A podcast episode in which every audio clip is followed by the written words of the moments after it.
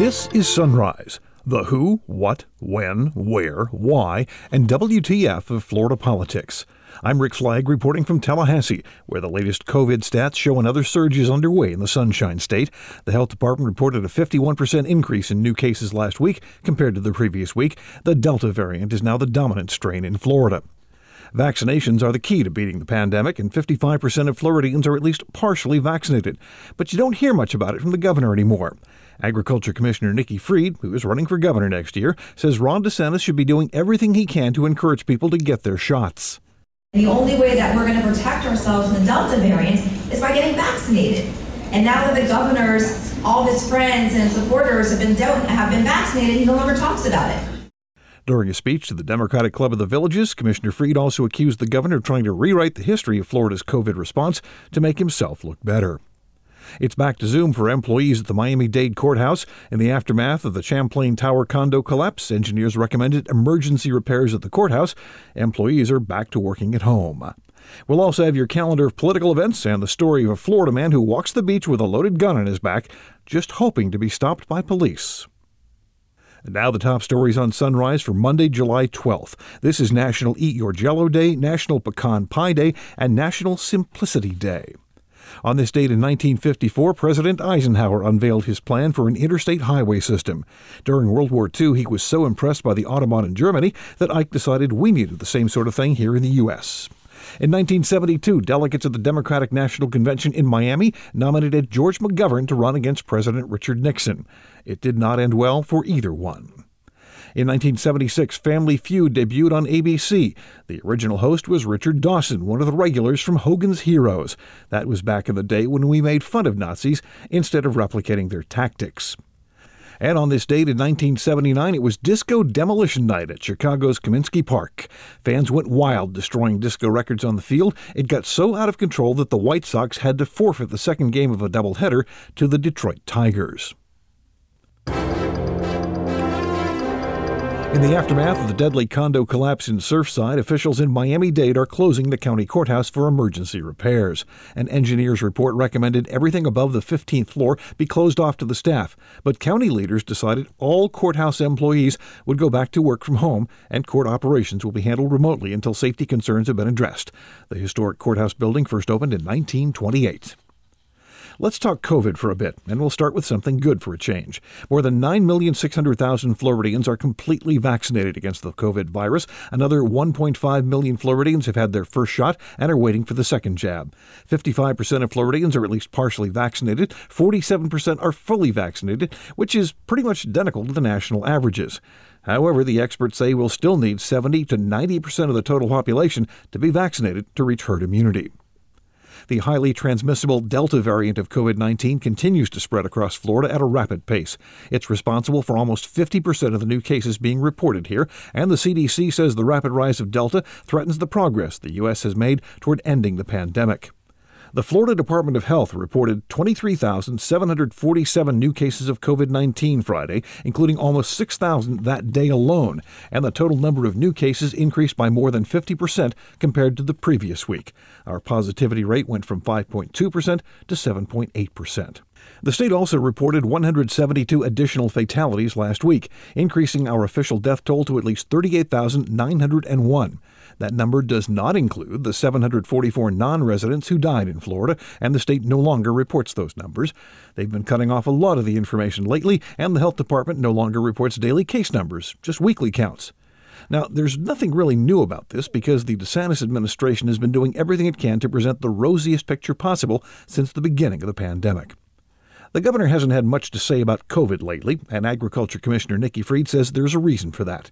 Fried, who is running for governor next year, says DeSantis is trying to rewrite the early history of Florida's response. And she says you need look no further than how they treated Rebecca Jones, the woman who used to run the state's COVID dashboard and was fired after she accused higher ups of ordering her to alter or withhold numbers that did not fit the governor's narrative.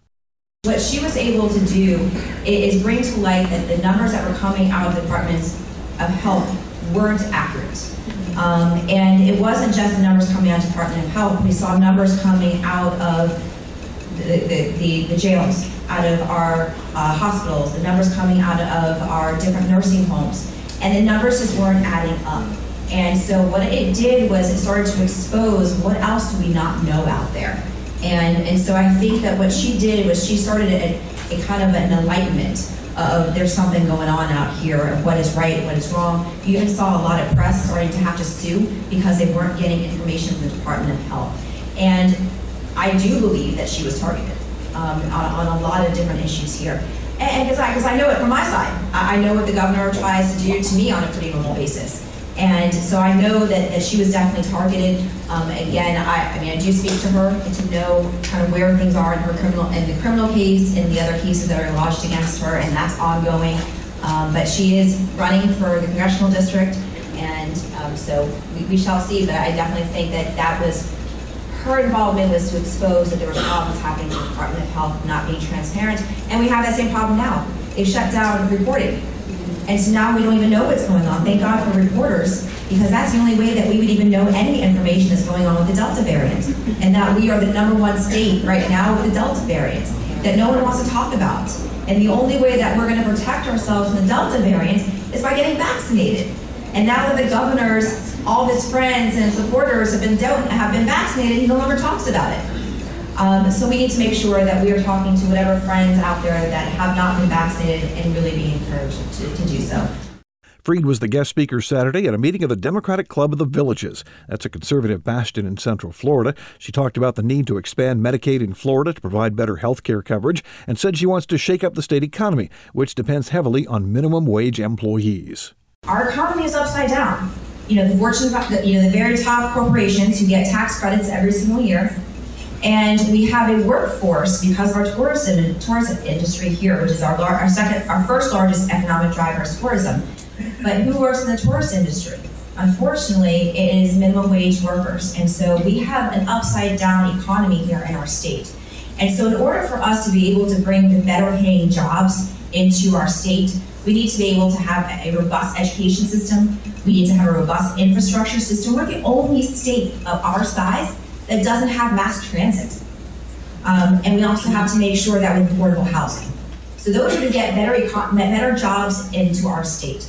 We also, our healthcare it is a, a tremendous crisis. I mean, talking about the Medicaid expansion. Uh, the fact is, we saw it during COVID, how our, our healthcare system collapsed.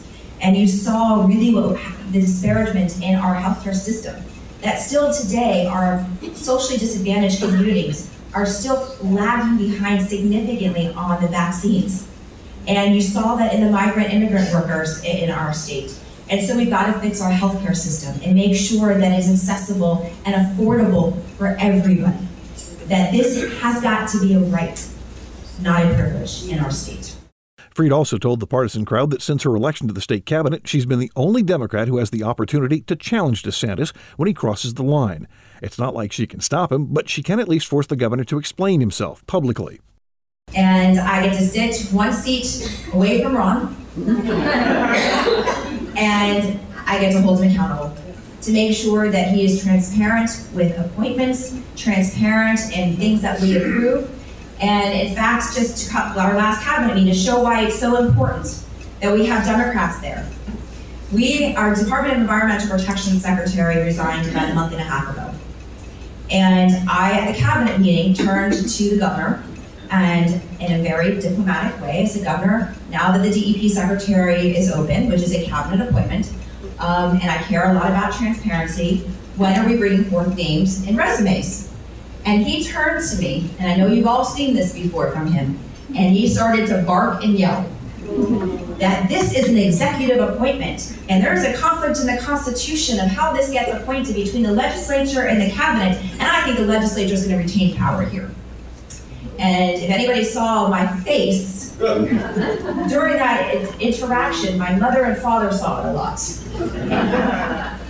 you can tell my complete disappointment in that answer. And afterwards, in the press gavel, the press asked me, What is this all about?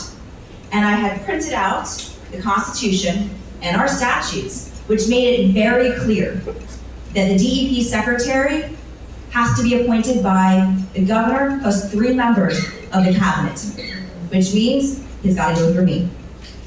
And so he's not very happy about this.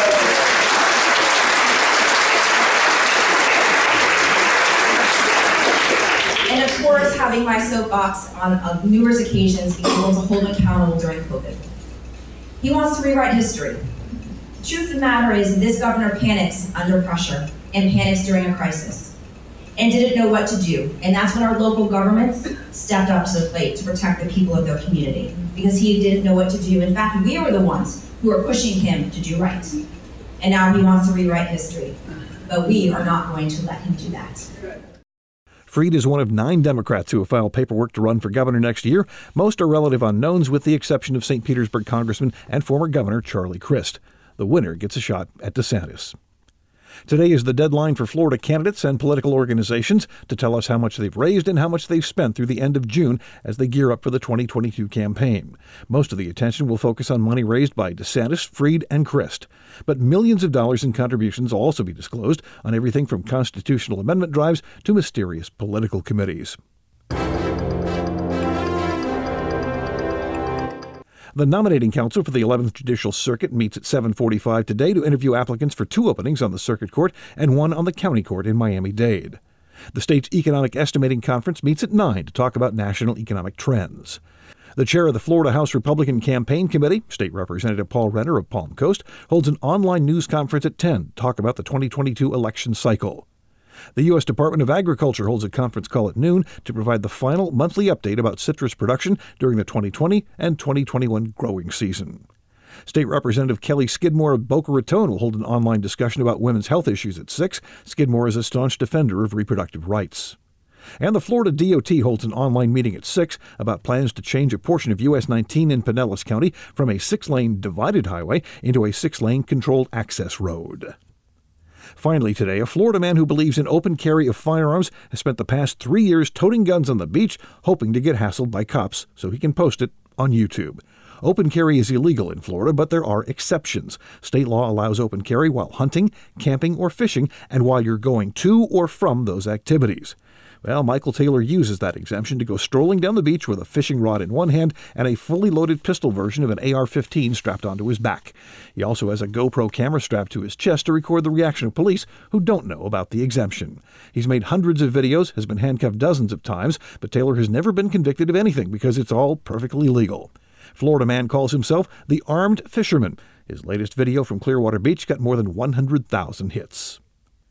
That's it for today's episode of Sunrise. I'm Rick Flagg in Tallahassee, inviting you to join us again tomorrow as we plumb the depths of Florida politics.